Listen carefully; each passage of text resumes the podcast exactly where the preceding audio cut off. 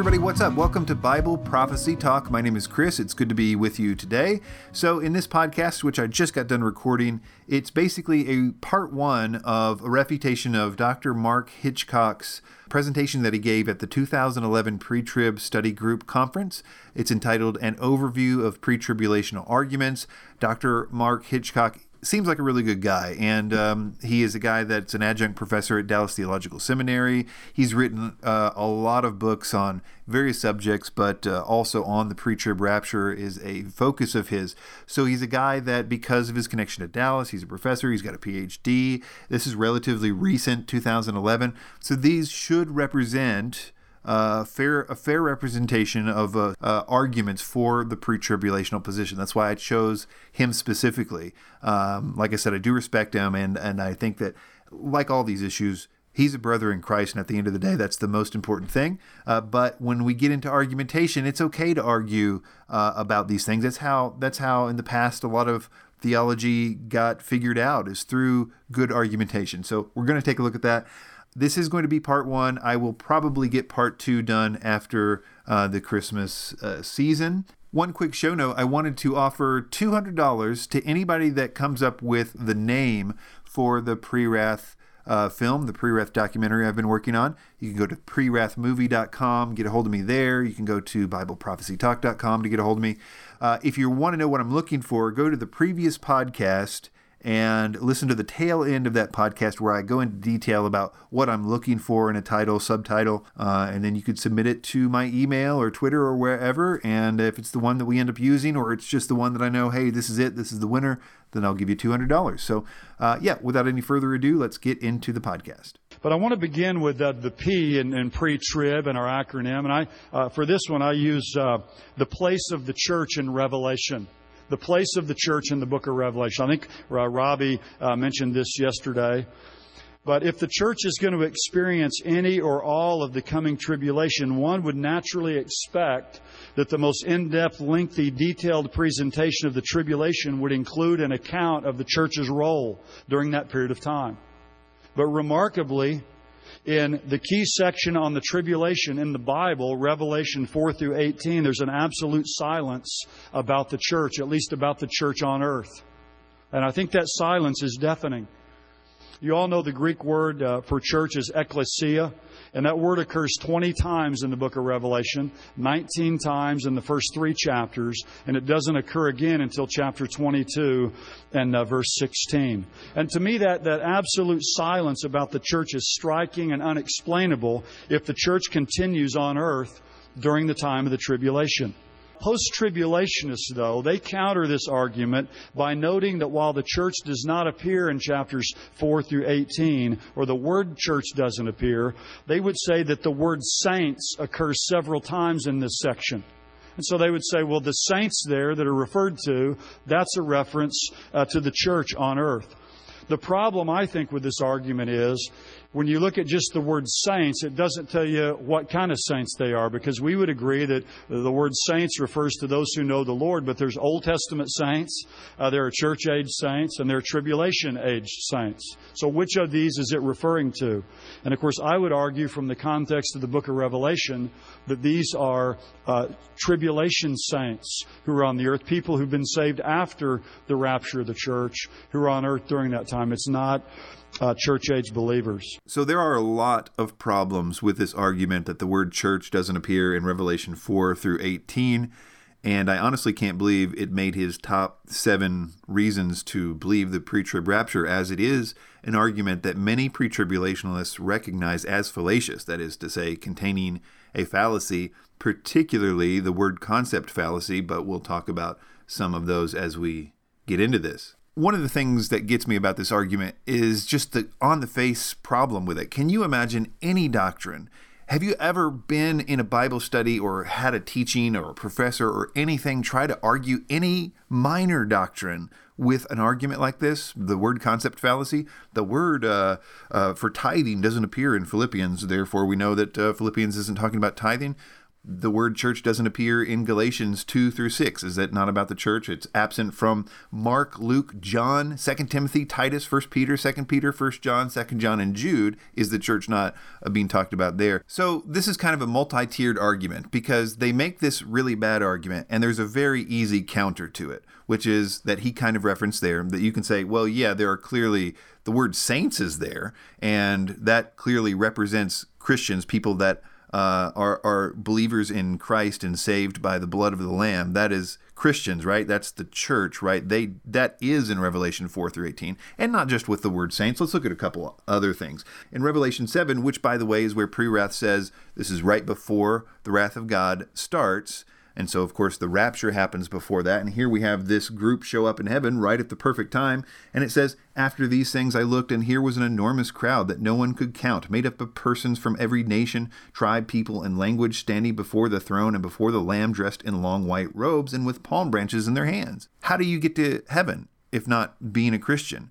And if you're a Christian, then you are in the church. So we have this group showing up in heaven. Now, they would say these are the tribulation saints, which is really what their argument is going to be about.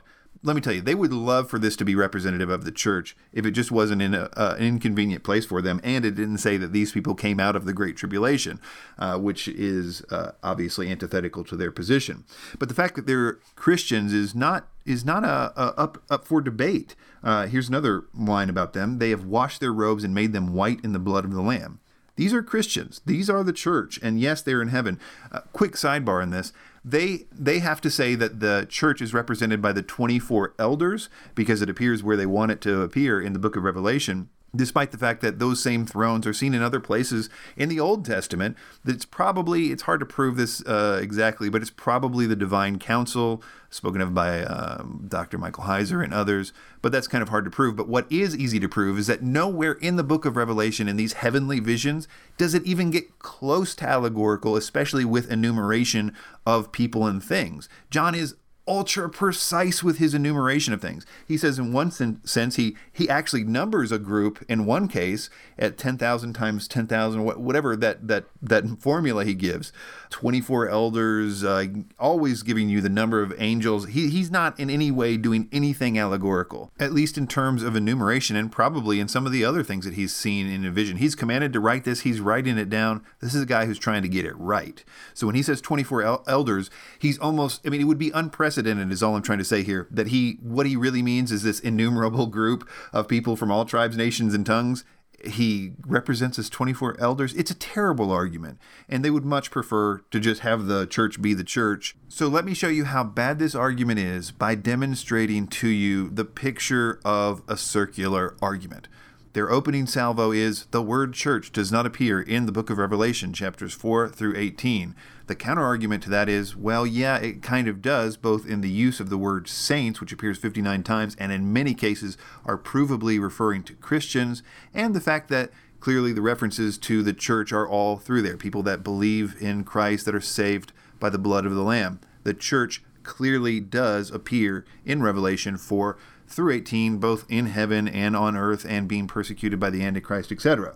Their counter argument to that is, ah, but those are tribulation saints. Your counter argument to that is, well, aren't tribulation saints actually Christians and therefore the church? So doesn't the church actually appear in Revelation 4 through 18? Their counter argument to that is, uh, yeah, okay, well, you're right. I mean, if you put it like that, then maybe our argument is bad. This is what the counter argument to that is.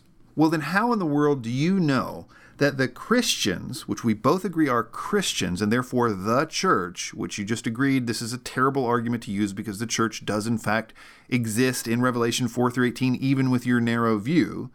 How do we know that those Christians in Revelation 7, for example, in heaven, or those that are being persecuted by the Antichrist are tribulation saints and not the actual church? How, how do you, what are you doing to make that distinction?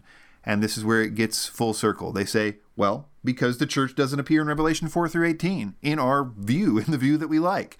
In other words, this is entirely based on their presupposition. They can't view the church in Revelation 4 through 18 because of their pre tribulationalism. So, really, they're just using the tribulation saints idea as a tool and not a very uh, good one that can stand up to argumentation to, to explain why the church is being persecuted by the Antichrist and why the church is raptured around the sixth seal as opposed to uh, when they want it to be.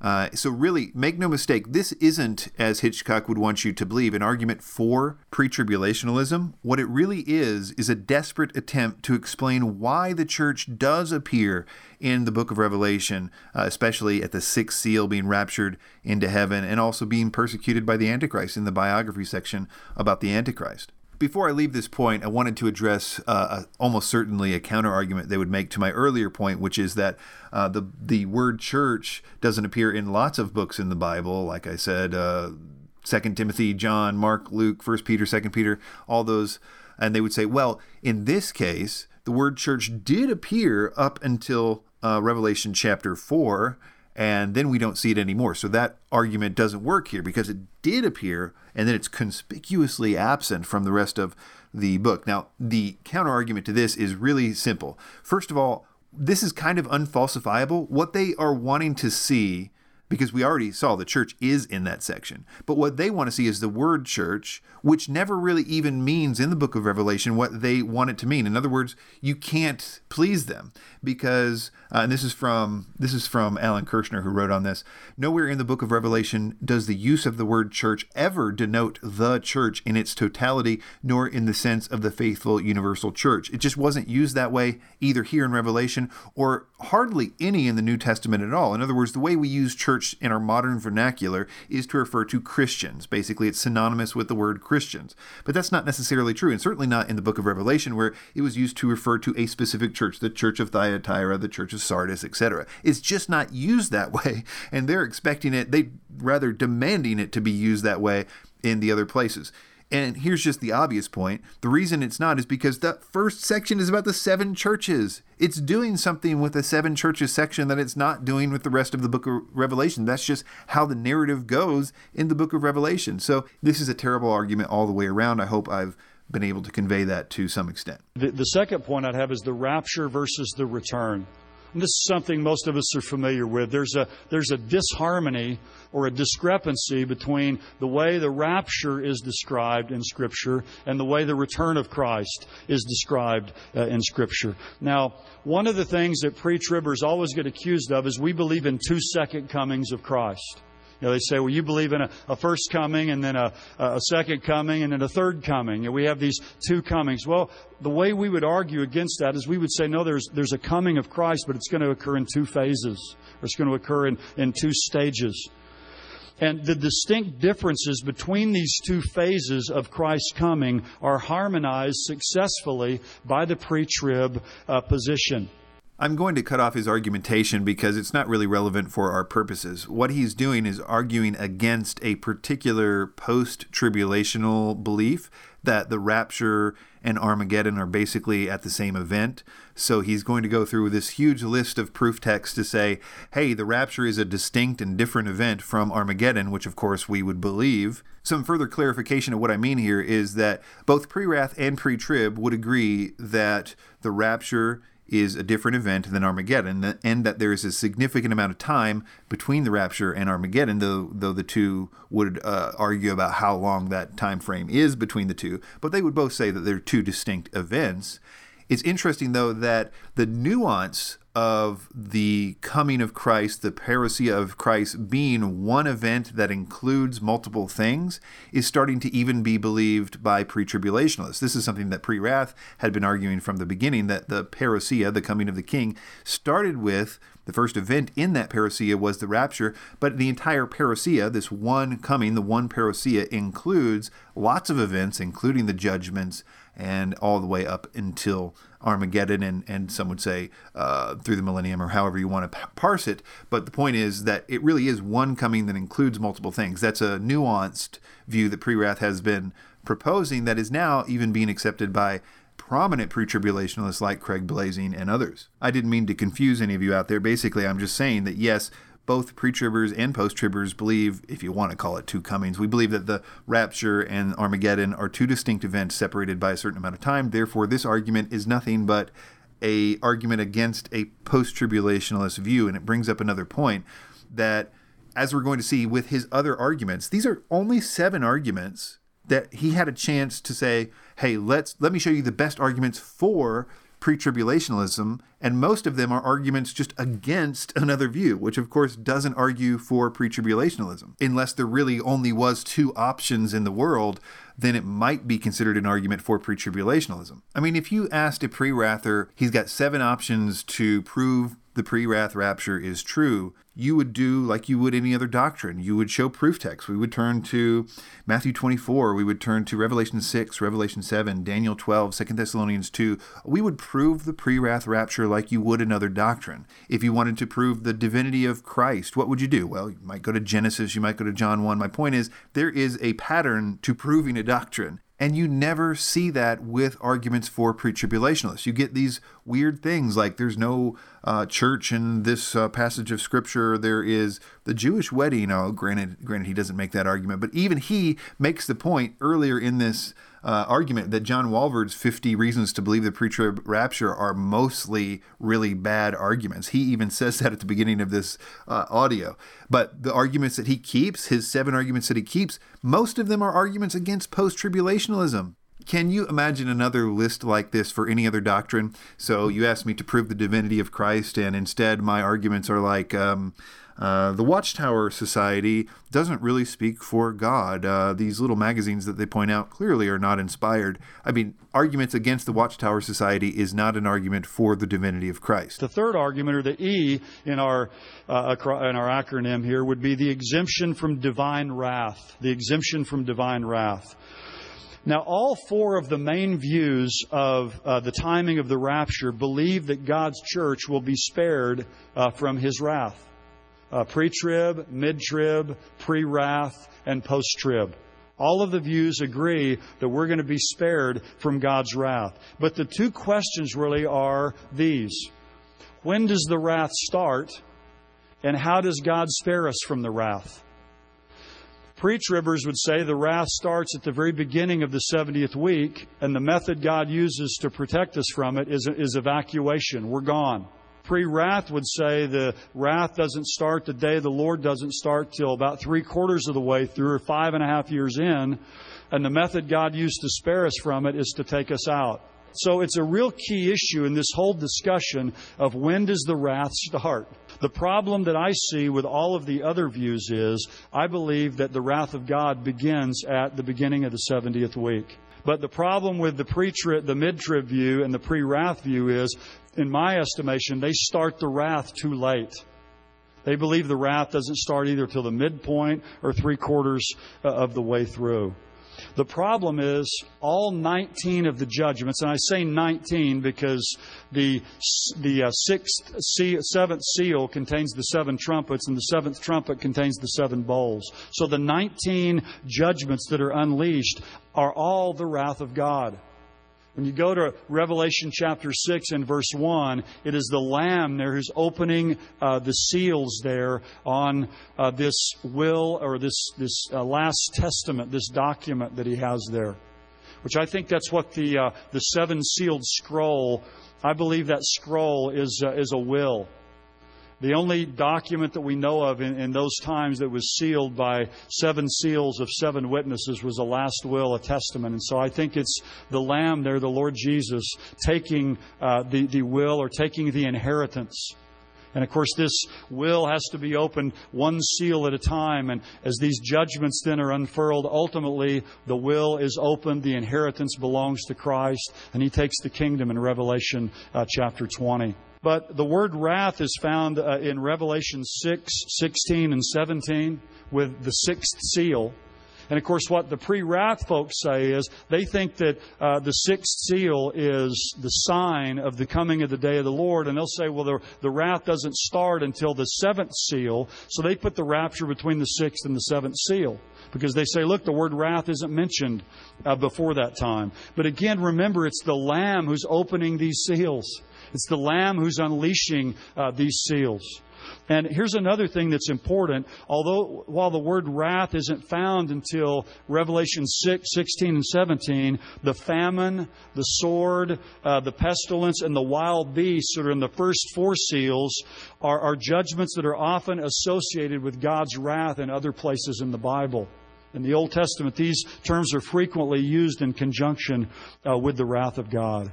Also, did you notice in Scripture, we're never told how to prepare for the tribulation period? I've always wondered about that. You know, if we're going to have to go through this incredible time, you know, unlike unparalleled in human history, I think the Lord would throw in there a little stuff and say, by the way, when this time comes, here's what you need to do. We have a lot of people today telling us on earth all the stuff you need to do to get ready for all these times that are coming. But The Bible never tells us how to get ready uh, for this unparalleled time of history. Okay, so there is a lot to cover here, so I'll just go point by point. This one is called Exemption from the Wrath of God. He correctly points out that this actually isn't relevant for any of the views because they all believe that they are going to be exempt from the wrath of God. Uh, he clarifies the point to say it's really about uh, when does the wrath of God start? Which, of course, I would totally agree with. I think this is all about when the wrath of God starts. He simply says that the wrath of God, in his view, starts at the beginning of the seven year period, which, of course, uh, I would not agree with.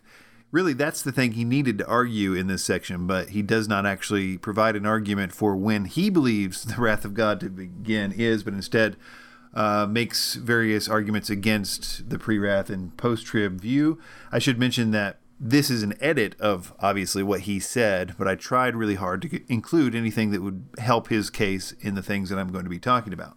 So, to start off, he is going to make the case that the seals are the wrath of God. Remember, in the pre wrath view, the seals are not the wrath of God. The seals on the outside of the scroll need to be removed before you can open the scroll.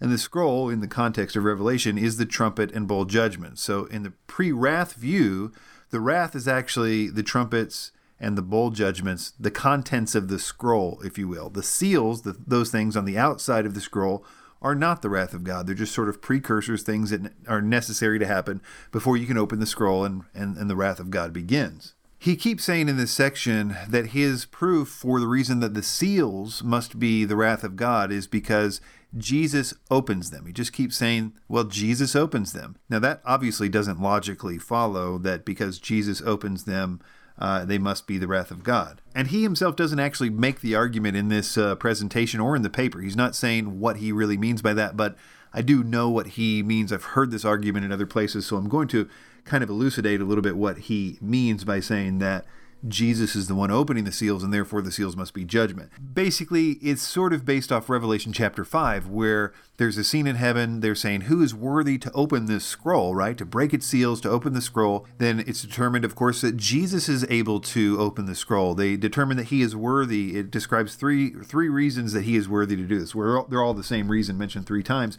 which was that he was killed. Worthy is the Lamb who was killed. Uh, because you were killed, and at the cost of your own blood, you have purchased for God persons from every tribe, language, people, and neighbors. His being killed makes him worthy, but in any case, he is worthy to open the scroll which we know is to judge the world, which means opening the seals and the scroll. So that's where they would make the big point is that he's opening the seals. He's he's worthy to judge. Only Jesus is worthy to judge. So if the only one is that's worthy to break the seals is Jesus, and because Jesus has the authority to judge, therefore the seals are also judgment. I know that sounds a little confusing, and it's because it is. It's because it's a bad argument. Let me try to think of another way that they're trying to say it it says here in Revelation 5, thus he can open the scroll and its seven seals. Okay? It, it, mentions the seals specifically. It says he is worthy to open the seals, you know? So he's so somebody needs to be worthy just to open the seals. And they would make the argument that therefore they must be judgment. If you have to have some worthiness to open just the seals, then they must be judgment. Do you see what I'm saying there? it still doesn't logically follow. I mean, you can use that same line, who's worthy to open the seals in the scroll, if in fact the scroll was just the wrath of God. You have to open the seals to get to the scroll in both real life and in this allegory. Um, so it doesn't logically follow. This is not a great argument. It's certainly not the kind of argument that you would pound the pulpit like he does here and say, We know that the seals are the wrath of God because Jesus opens the seals.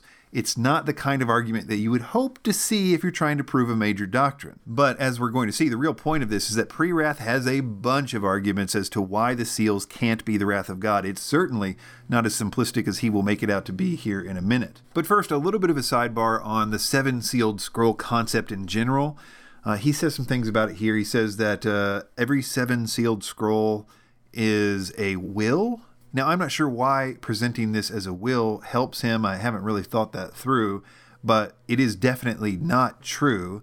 In fact, I don't think there have been that many seven sealed scrolls found in archaeology, like that we know are seven sealed scrolls, but one I know for absolute sure uh, was one sometimes called the Samarian scroll found in 1962, dated to 333 BC and it was definitely not a will. It was a uh, basically a purchase document uh, saying that they owned a certain slave. In fact, there was a lot of those documents in this particular cave. These are people that were probably fleeing from uh, from Alexander the Great in any case, uh, I don't know what, where he's getting that, but I do know that pre-tribbers have for a long time done some really funny business with seven, the seven sealed scroll, trying to convince people that archaeology agrees with their theology. One good example of this is the placement of the seals. So this seven sealed scroll, the one that we know of for sure here in archaeology, has all seven seals on the outside of the scroll meaning that you have to take each seal off, all seven of them off, in order to read the contents of the scroll. Now, pre-tribber does not like that, that very much because it kind of sounds like the judgment is in the scroll and you got to take the seals off. What they really want to happen is they want to mix those seals all up in with the with the scrolls. They want those seals to be judgment so bad that when I've heard this when I was a pre-tribber, when I heard this presented to me, I'm not sure if they still do this. I was trying to look around to see people do this, but but back when I was a pre-tribber, it was presented to me like so you you break there's one seal on the outside of the scroll. You need to break that seal and then you can roll the scroll up and read a little bit of the scroll, but then there's another seal over here that you have to break to roll the scroll and, and to read it even more. So they were essentially so so desperate to mix the seals up with the scrolls uh, obviously for their theology so that they could make the seals judgment. I'm not even sure that a scroll like that has ever been found. Uh, but in his defense, he doesn't actually make that argument here. That's just sort of a sidebar here. But the argument that he does make that all seven sealed scrolls are scrolls of wills is uh, something you'd expect a little bit more out of a PhD. I mean, it's a simple Google search to show that's definitely not true. So then he talks about pre wrath specifically, and he says, that pre wrath believes that the placement of the word wrath in Revelation 6 is important to them. He doesn't really go into a lot of detail on what he means by that. And he wants his listeners to think that there's some kind of, that pre wrathers are making some argument about the placement of the word wrath in Revelation 6, which he dismisses with the argument that Jesus is the one that opens his, the seals, which he goes back to for some reason that we've already talked about is not all that helpful anyway. But let's talk about what pre wrathers actually uh, argue with Revelation 6. And it's certainly not about the placement of the word wrath. A pre wrather will say in Revelation uh, chapter 6, starting in the, with the fifth seal, you have the fifth seal martyrs, those under the altar, asking God to judge those that have killed them. How long, holy and true, until you judge? Clearly, judgment does not seem to have happened yet. At least these fifth seal martyrs don't think so. We are confirmed that the judgment has not happened yet because God does what? He says, wait a little bit longer until basically some more are killed. You know, there, there needs to be the full number of those that are killed before he judges. He gives them robes. We actually see them wearing those robes a little bit later in Revelation 7.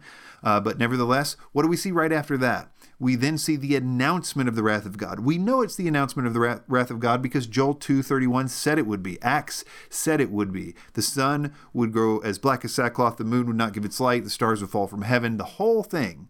The celestial disturbance sign is then what we see in Revelation 6. So we see this is going to be the beginning of the wrath of God. And we know it hasn't happened because Joel says, before the day of the Lord you will see this. And then what do you see right after that? You see the wicked hiding themselves in caves, saying, Hide us, who can withstand? The wrath of God has come, right? So they're saying the wrath of God has come. And it's the perfect placement for that. If you want to say it's about the word, it's kind of about the word. It's about it's about everything being completely perfect. It's about seeing the actual raptured saints in the next chapter. It's about how the trumpets and the bowls that follow that actually do look like the wrath of God. I mean, the very first trumpet all of the green grass is destroyed compared to wars and rumors of wars and famine and pestilence. Uh, we'll get to famines and pestilence. He makes a point about that. Uh, we'll talk about it in a second. But I also wanted to uh, bring up something I just sort of noticed when I was uh, researching this and just comparing the seals versus the, the trumpets just to see if anything jumped out. And there was something that jumped out. Now, every single one of the seals, uh, John has said there's a pattern. It says, Come, so I looked, and here came a white horse. So we've got, in this case, one of the four living creatures said to John in a thunderous voice, Come. So I looked. And he looks and he sees this happening. Uh, this white horse, one on, rode on it. Then, then with the next seal, then, then when the Lamb opened the second seal, I heard a second living creature say, Come. And another horse, fiery red. So, so this is almost like a passive kind of nature. We've got these living creatures uh, telling John to, to look at something, basically. That's what the pattern is. Living creature says, Hey, John, look at that. Uh, next one, when the Lamb opened the third seal, I heard the third living creature say, Come. So I looked. Uh, lamb opened the fourth seal. I heard a voice of the fourth living creature say, Come. So I looked. When the lamb opened the fifth seal, I saw under the altar, under the soul, so no living creature this time, but he's he's just seeing something, right? So there is a noticeable difference, and this is the point. When the seven trumpets begin, because the seven trumpets are all from here on out, angels will be released to do this stuff. What I want you to notice about the seals is that there's no angels unless you're going to say the, the four living creatures, which are telling John to look at stuff. Uh, the angels aren't accomplishing the judgment, right? But the angels are released with the with the last seal and they and then are given the seven trumpets. And then it starts the pattern for the seven trumpets starts uh, now the seven angels holding the seven trumpets prepared to blow them. The first angel blew his trumpet and there was hail the second angel blew his trumpet, and something like a great mountain. The third angel blew his uh, trumpet, and a huge star burning like a torch. The fourth angel blew his trumpet, and a third of the sun was struck. The fifth angel blew his trumpet, and I saw a star that had fallen from the sky to earth. What's interesting, of course, is that there are a lot of verses that say that angels are going to be a part of this eschatological judgment. Matthew 16 27, for the Son of Man is going to come in, in glory of his Father with his angels, and they will repay every man according to his deeds. There's a they there, speaking of at least Jesus and the angels. What we know for sure, I could go Second Thessalonians 1 7, Revelation 7 1 through 3 is, is interesting. I'll talk about that in a minute. We know for a fact that the trumpets and the bowls are carried out by angels. We, we've seen them carry out the trumpets. It's the same thing with the bowls. The angels are doing something with the trumpets and bowls that are not with the seals. There is a dis- distinction there. And I think that's interesting. I don't know how interesting, it's just something I've noticed, but there is no angels with the seals. And look at Revelation 7 1 3. Doesn't this sound like um, maybe the judgment hasn't happened until the angels get involved. It says, After this, I saw four angels standing at the four corners of the earth, holding back the four winds of the earth, and so that no wind would blow on the earth or on the sea or on any tree. And I saw another angel ascending from the rising of the sun, having the seal of the living God. And he cried out with a loud voice to the four angels to whom it was granted to harm the earth and the sea, saying, Do not harm the earth or the sea or the trees until we have sealed the bondservants of our God uh, on their foreheads. So there is this angelic uh, command not to harm the earth until they've sealed the 144,000, which contextually is after the seals have been opened, and which everything, as I've been saying, seems to suggest that the wrath of God does not appear until the trumpets. It just, it's a very multifaceted argument, and I haven't even brought in the Olivet discourse and how it parallels the seals. Um, but the point is that this is not about where the word wrath appears, and those arguments that we just laid out need to be addressed. And it certainly doesn't go away by saying something like Jesus opens the seals, so therefore they are the wrath of God. Or his second point uh, that he brings up here, which is that famine and pestilence, which are seen in the first few seals, are in other places in the Bible, some other places in the Bible, used as God's judgment. God sends famine in a few places in the Bible as a judgment. Uh, so he says that these are judgment. But this is obviously not a rule because there are plenty of famines in the Bible. Uh, the famine with Joseph in Egypt or in Ruth, or I'm sure there are others that are certainly not said to be judgments. Um, they could be sovereign acts of God to show God's glory or something. I mean, I'm sure God was involved, but it, the Bible doesn't say that they were judgments or uh, if they are judgments, why they were judgments. I mean, in other words, this is a bad argument. If you're going to say that judgments are always uh, or that famines are always judgments, then you're wrong, of course. So then what are you left with? This could be a judgment because famine exists, but really it's a bad argument because the first seal, for example, is the Antichrist going out conquering and to conquer. Is that the wrath of God? Because that's that's the kind of argument he's making it, it, that the Antichrist conquering and to conquer is the wrath of God.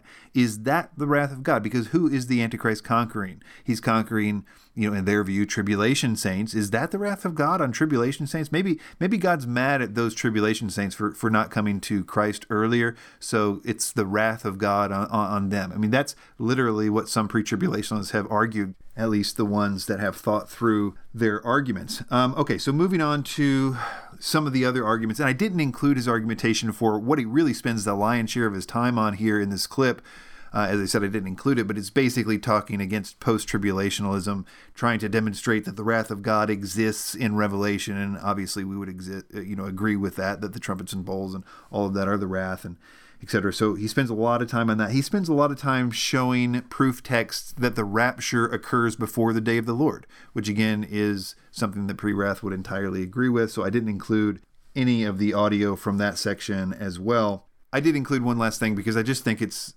well, I think it's a little frustrating. He says that he doesn't know any place in the Bible that says uh, how we're supposed to live during the so called tribulation. Uh, I think it's disingenuous. I think it's uh, frustrating because if you probably asked him, does the Bible ever talk about, like, to the tribulation saints? about how they should live during the tribulation and be like, oh yeah, the Bible's like full of stuff for the pr- tribulation saints about how they should live, you know, how they should die, uh, you know, the kind of people they should be, what they should watch for. Yeah, the, the, the Bible talks to tribulation saints like all the time. So of course, this is all about they don't want to see what they don't want to see, and so to them, they've never, I've never been told what to do about the end time. So clearly, I'm not supposed to be there. So it's, you know, obviously a problem. I'm going to cut this podcast short here and just make a two parter because I honestly didn't know I would ramble so long. And I, am sorry for, I think I was a little on edge during this podcast. And part of that you probably heard is that this leaf blower was going the whole time. And it's literally been three hours. And I like had that amount of time blocked out to do this podcast. So I was just getting so frustrated about leaf blowers. And I apologize if I had just a little bit of edge to my voice. uh, anyway, um, I do want to say it is Christmas coming up. I'm about to go out of town here in a few days, so I don't know when I'll get to part two. I will try to kind of map it out and see what I'm going to say, but I don't know when I'll get a chance to record it since I'm going to be at the in law's house and all that stuff. So, uh, anyway, go to the websites Bible Prophecy Talk, go to prewrathmovie.com, and be sure to uh, give, give me some suggestions for that title. How would you title uh, the movie? And uh, let me know what you think. So, see you next time. Thanks for stopping by.